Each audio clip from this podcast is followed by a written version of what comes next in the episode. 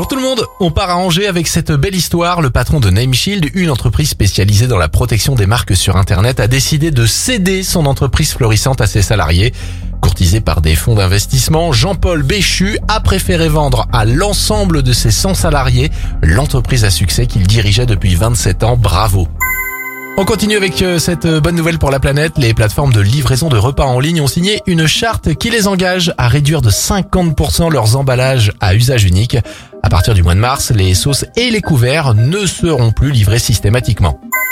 Et enfin, très bonne initiative contre le gaspillage alimentaire. Plusieurs associations ont lancé des légumeries. En fait, le but est de récupérer les fruits et les légumes invendus puis de les transformer en soupe, compote ou surgelés destinés à l'aide alimentaire ou à la vente. C'était votre journal des bonnes nouvelles. Il est disponible maintenant en replay sur notre site internet et notre application Radioscoop.